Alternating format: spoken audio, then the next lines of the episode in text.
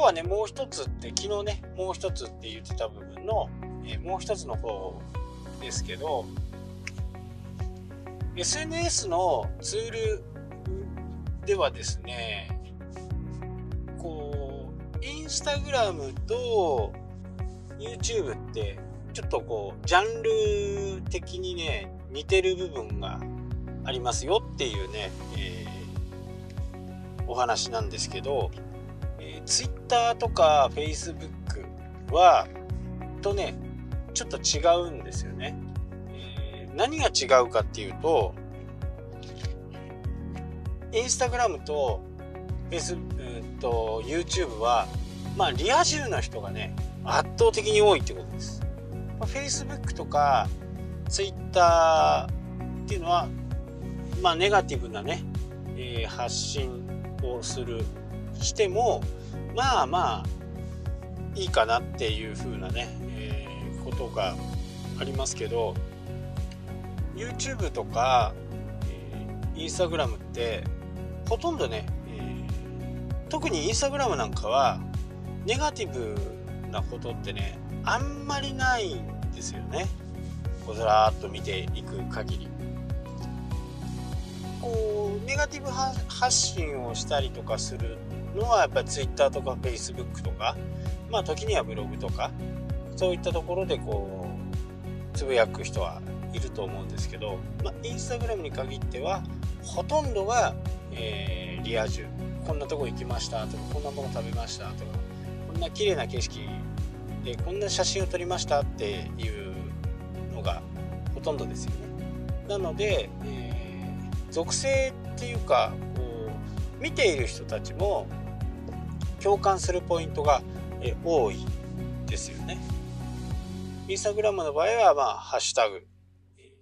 YouTube の場合は検索。まあ、ハッシュタグもあるんですけど、まあ、ほとんどが、え、検索からね、えー、来ているもしくは関連動画から来ているっていうのが人の流れなんで例えばこう自分で DIY でね机を作りたいなと思ったら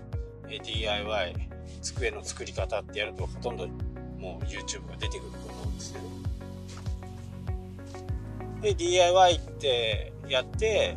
スラッシュ DIY スラッシュ机ってやってもこうインスタグラムのね写真が出てくるとは思うんですけど、まあ、作り方までは、えー、書いてない、まあ、もしくは YouTube の動画の URL がね、ー、載っているぐらいな感じでしょうかね。でこうやっぱり炎上しやすいのはもう Twitter、Face まあ Twitter ですかね炎上しやすいのはね。その辺のツールのね特性とかどんな人がやっているのとかそんなことを頭に入れるとね、余計なことを言う必要はないのかなっていうで炎上したらもう止まらないんでまあそういうことを、言わない方が得策かなと思いますもちろんビジネスをやってそこでね、えー、何か物を売ろうとかサービスを提供しようとかって思う人がねえ。あの人嫌いだとかあの人は何とかだっていうのも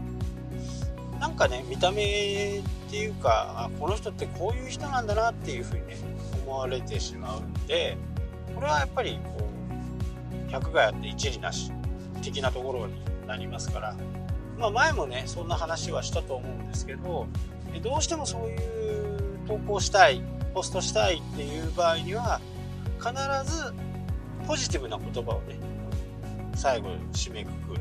っていうのが、えー、炎上しないコツでもあるし、えー、周りから引かれないコツでもあります今日こんな失敗しちゃったけど明日から頑張るぞみたいな前向きなね最後にしておくっていうのがねポイントかなとは思います。まあ、あとはフォロワーさんをどう集めるかっていうのをもう本当各ツールによってね、え、全然違うしまあ、Facebook の場合はね、承認制なんでね、ちょっとまたこれも違うし、LINE の場合は、まあ、電話番号つながりから行く。まあ、電話番号で検索するとかね。え、そんな感じなんでどっちか言うと相手の所在がはっきり分かるのがねやっぱり LINE かなと。Twitter の場合はもう匿名の人もいるんで、えー、全くどんな人か分からないっていうことが多いかなとは思うんですよね。まあインスタグラムもそうですけどね。そう言ってそういった意味ではね。ただ圧倒的にリア充の人がポストをしているっていうところです。ということはまあねリアルがリアルがすごく充実しているってことなんでそういう人たちをめがけて何か商品とかサービスを売る人にとってはねやっぱりインスタグラムは外せないのかなハウツー系だとやっぱり YouTube はねもう本当にハウツーはねもう鉄板ですよハウツーコンテンツだともう YouTube がね圧倒的に有利で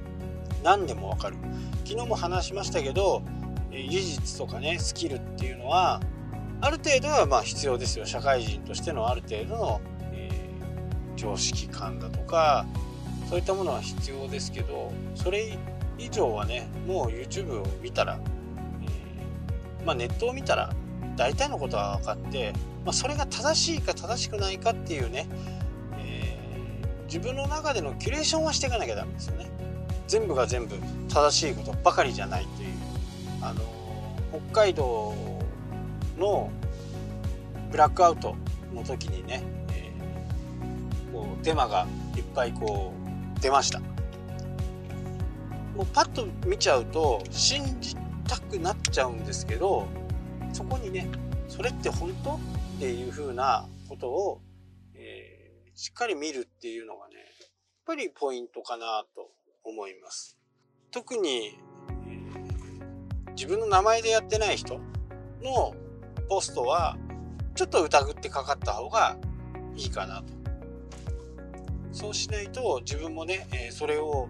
リツイートなんかした日にはね、えー、嘘つきだ呼ばわりをされる場合がありますからね。そこはやっぱり注意して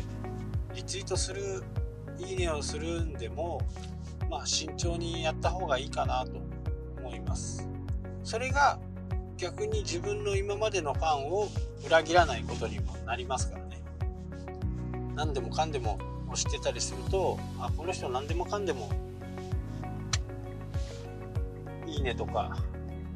リツイートするんだな。とかリツイートしかしないとかねそういう風な人になるとその人の考え方とかねそういうものが全く分かんなくなるのでそこはちょっと注意が必要かなと思っていますはいということで今日はねインスタグラムはリア充の人がねやっているよっていうねちょっとしたヒントをお伝えしました。はい、というわけで今日はこの辺で終わりたいと思います。それではまた。したっけ？